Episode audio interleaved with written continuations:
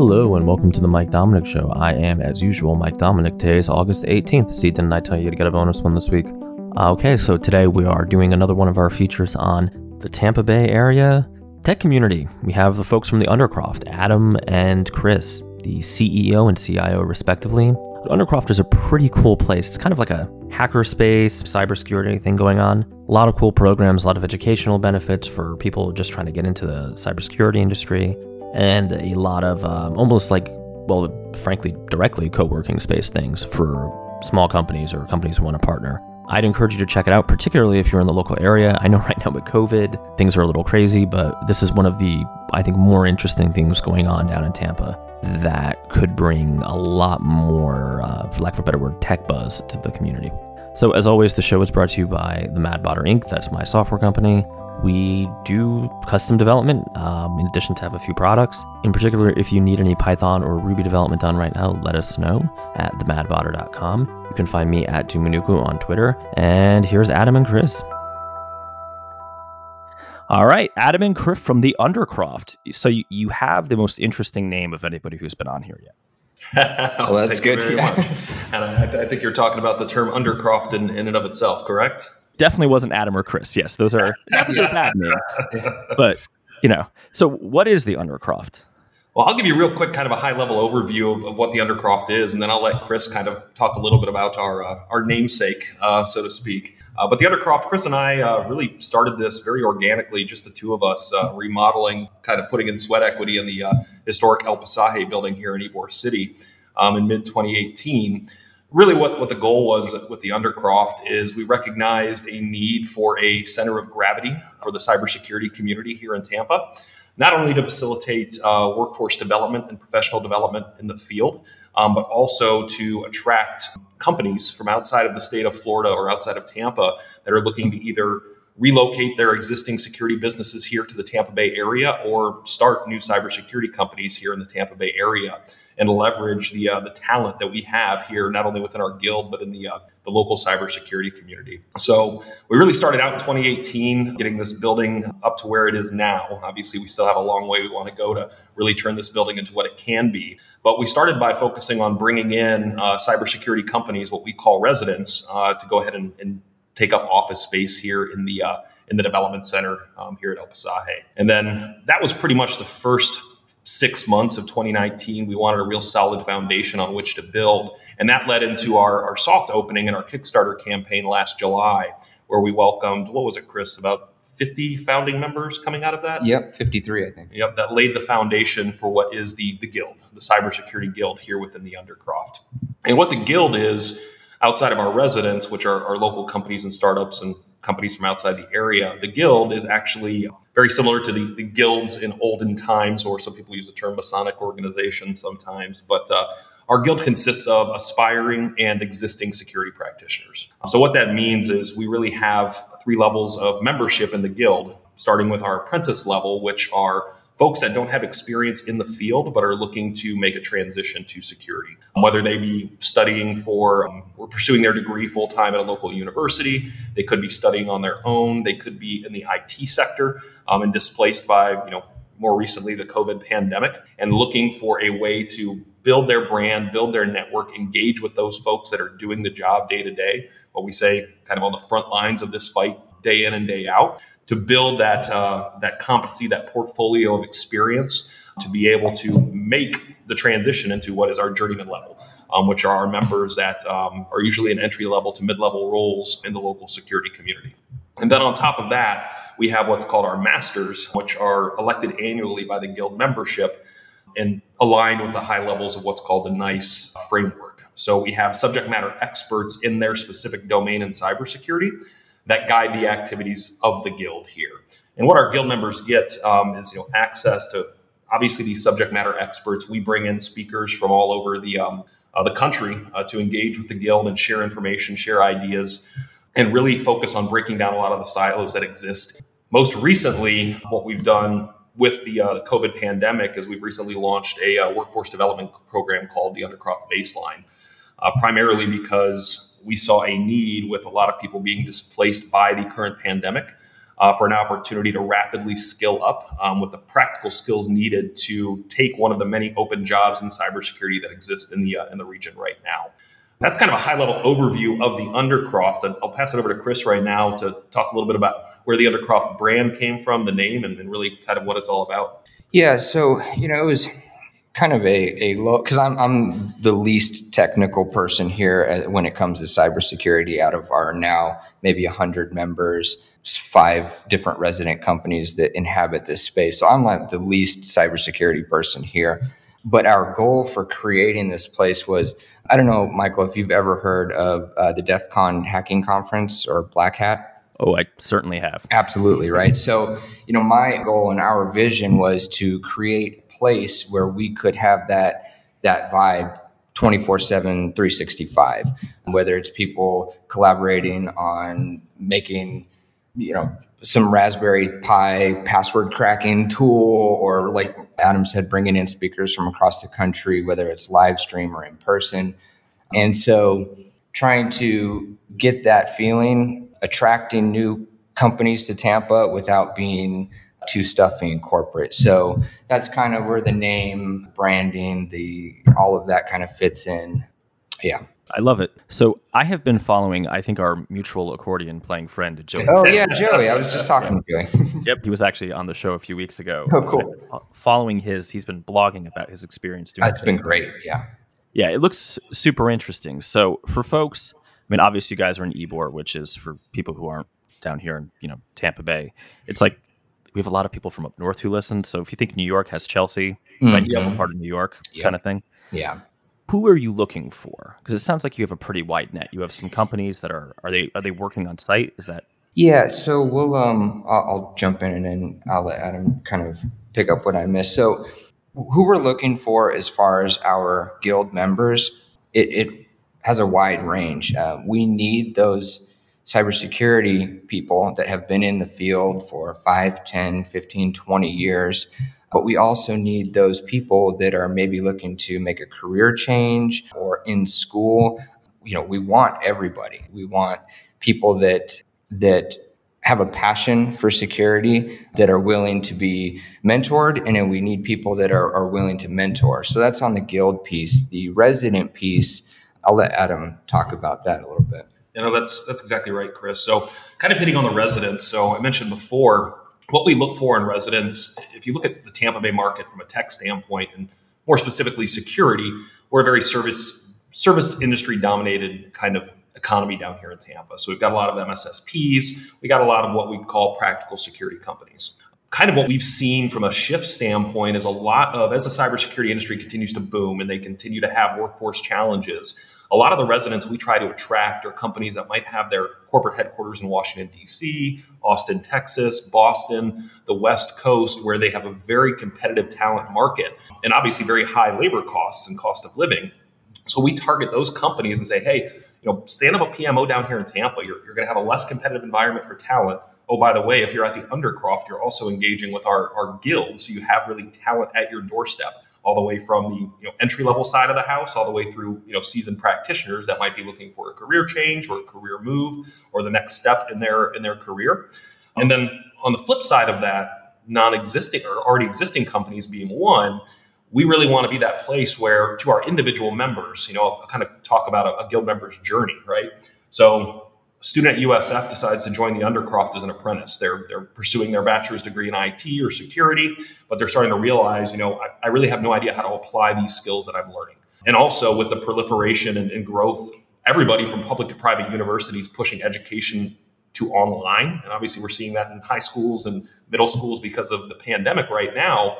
You know, these students are leaving with a degree, or even if they're trying to study on their own or get certifications, they don't have that network. When they go to go to that first job interview, you know, and, and the hiring manager asks them, what's your home lab setup look like? They kind of sit there and their jaw drops because there's this expectation that if I read the books, take the tests, and pass the course, that I'm going to be able to do good in this industry. It is to a certain extent, but a lot of our apprentices, as Chris mentioned, they have a passion for this. They want to make this their life.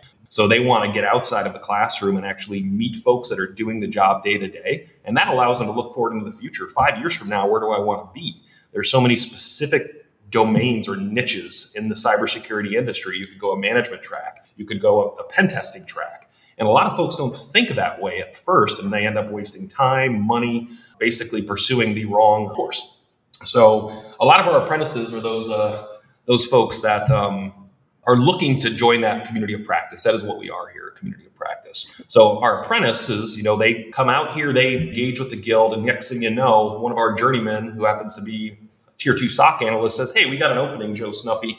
I really like you. You've come out to guild nights. You've, you've been participating in projects out here. You know, I get a chance to spot and assess you because I trust you because we're both kind of members of the same community. And then they advance to that journeyman phase where they are now security practitioners that are looking to specialize. So they've made that first leap into kind of the career field. And then, you know, they build their experience, they hit that five year experience mark, that 10 year experience mark they might decide they want to run to be one of our elected masters and residents to serve in that role uh, for a year.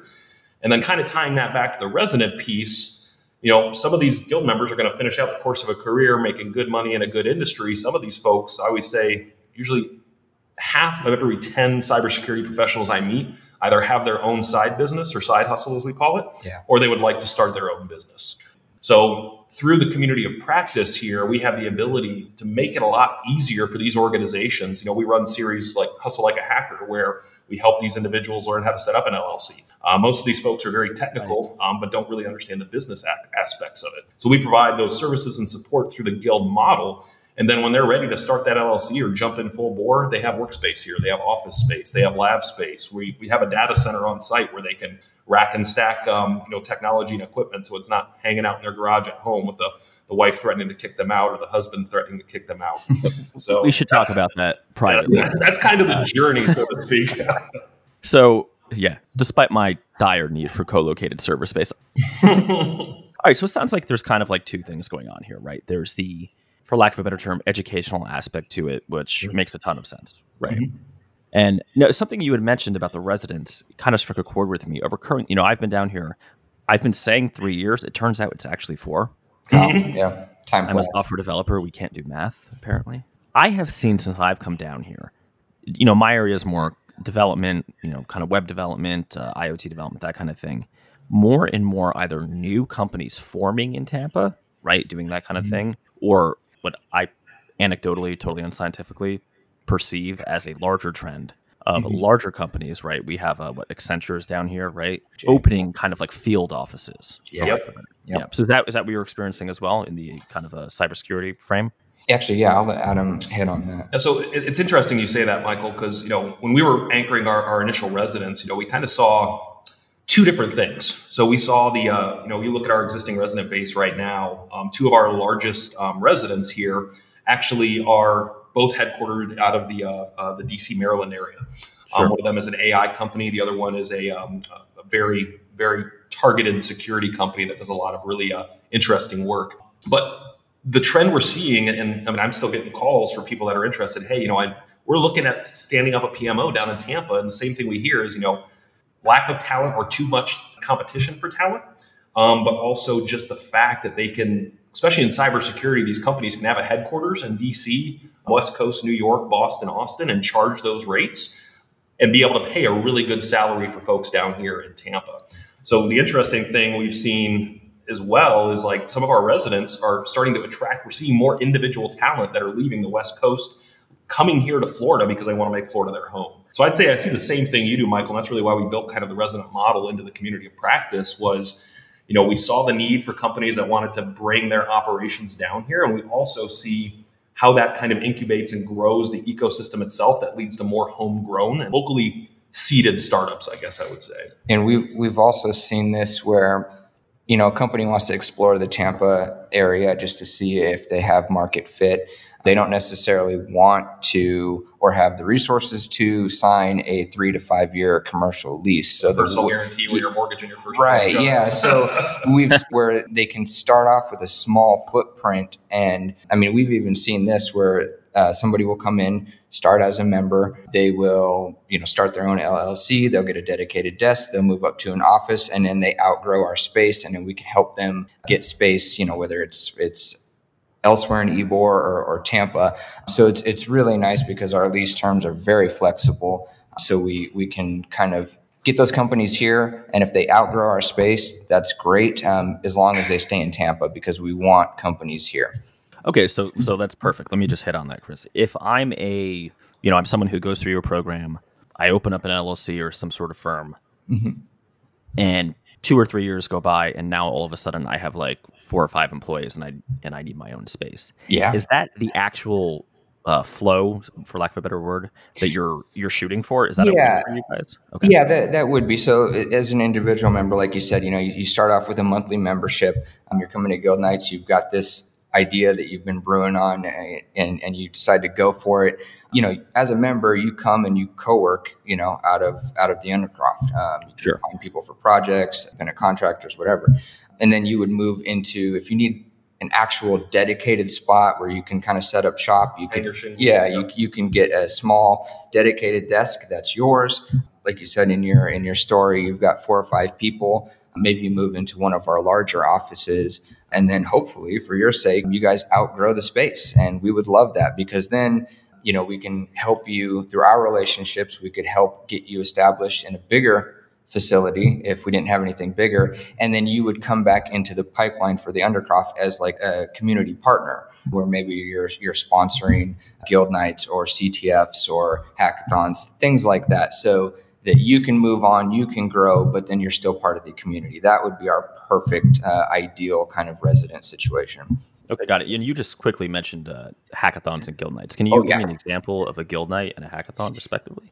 Yeah, so guild nights we have every Thursday, and they range uh, everything from we've had talks on, um, yeah, prepper on month. prepper. We've had talks uh, Metasploit to uh, counterfeiting currency with Secret Service people in attendance in the audience. Um, we've had everything from start your own LLC to, I mean, just we, we try to make it pretty broad. Um, so that's every Thursday night. They're in person and live stream now because of the pandemic. Um, so our members tune in or they join us, uh, hear a, a speaker, um, and then we have other events like hackathons. We'll have OWASP that comes in. They do their CTFs uh, with Security Innovations. We've had partnerships with the 75th Innovation Command, um, where they've come in and and taught people Ghidra and IDA. We've had CTFs that way. We ha- we're having a CTF for the baseline students on Friday to kind of wrap up, do a capstone for their whole project. Joey will be um, competing in that, so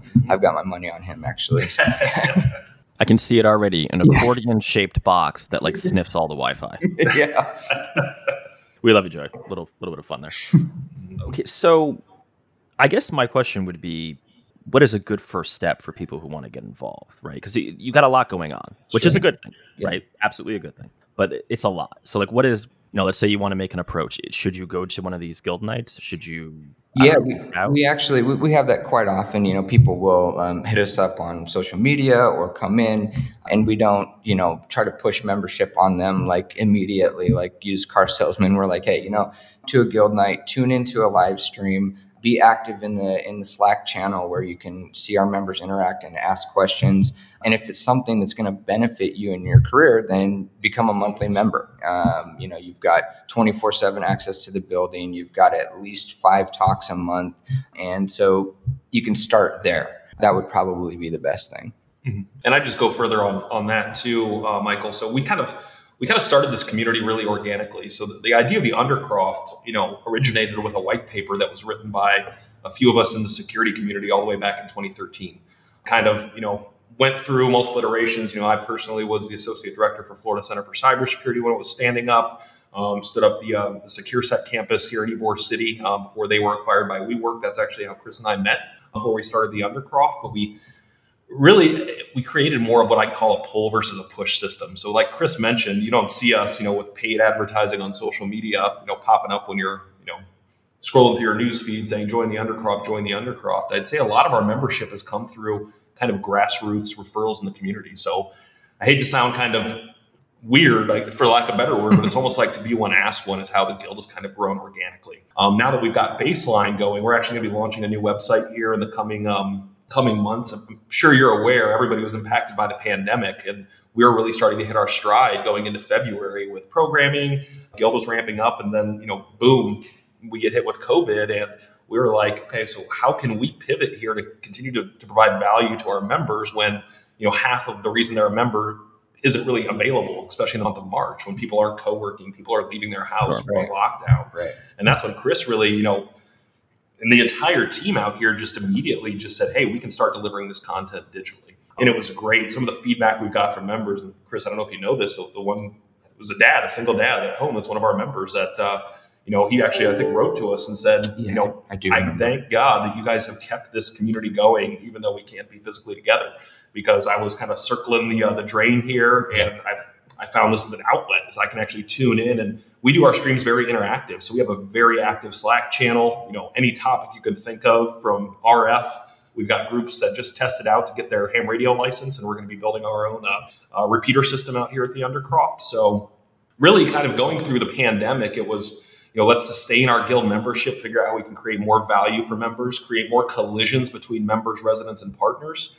And really kind of piggyback on something else that Chris mentioned when we were talking about, you know, residents. One of the interesting things we've seen, you know, pre-pandemic and even going through the pandemic was if we've got two members that have their own little side LLCs where they find that one of them has a missing piece of the puzzle and the other person has that other piece of the puzzle. Next thing you know, they're teaming up, signing up for an office where they're splitting the space and starting to work on joint projects together Yeah. um, to make additional money, or you know they might have taken a pay cut in their full time job due to the pandemic. It's kind of, kind of been interesting to see how that played out, and and you'll see probably hear a lot more from us going through um, August um, and going into October when we'll be launching our next iteration of, uh, of Baseline, which we we plan to offer four times a year moving forward. Is you'll start to see kind of that pull system. So, for example, our first group of baseline students, we got what 10, 13? I forget how many we have. Uh, a few remote. 12 total. 12 total. Most of them, you know, came in as non-members. So they actually they came in just for baseline. I guarantee you probably at least 75 to 80% of them once they finish the program will end up joining the guild to continue to uh, refine their skills and actually keep them fresh and be engaged with the community of practice we've built here. Awesome. So I usually wrap up with two questions, and so there's two of you. It's double the fun, right? uh, one is very hard, and one is very easy. Which one would you like first? Take the hard one first. That's what I was thinking. The hard one, and then you can each answer separately or together, however you want to do it. Okay. What question should I have asked you, but I either didn't know to ask you or just simply failed to ask you? I know what it was. Um, you forgot to ask how you can join us for our live stream on Thursday with uh, Assistant Director John Felker. We'd love to welcome you as a guest, Michael, so you can have an insight into uh, into the uh, what we do for a guild night. when, when is that? That was a good answer, by the way. That was Yeah, very, uh, very that was. Uh, it's going to be Thursday night at 6 p.m. I'll uh, I'll email you the link um, so that you can you can join us through the live stream. Man, that that is a tough question. Um, I would say, Putting people in the spot, Michael. yeah, You must have been a teacher in a previous life. you know I, I would say um, maybe the cost of membership. Um, although I know we don't want to make this into a sales pitch, but um, I'd say just the cost of a membership.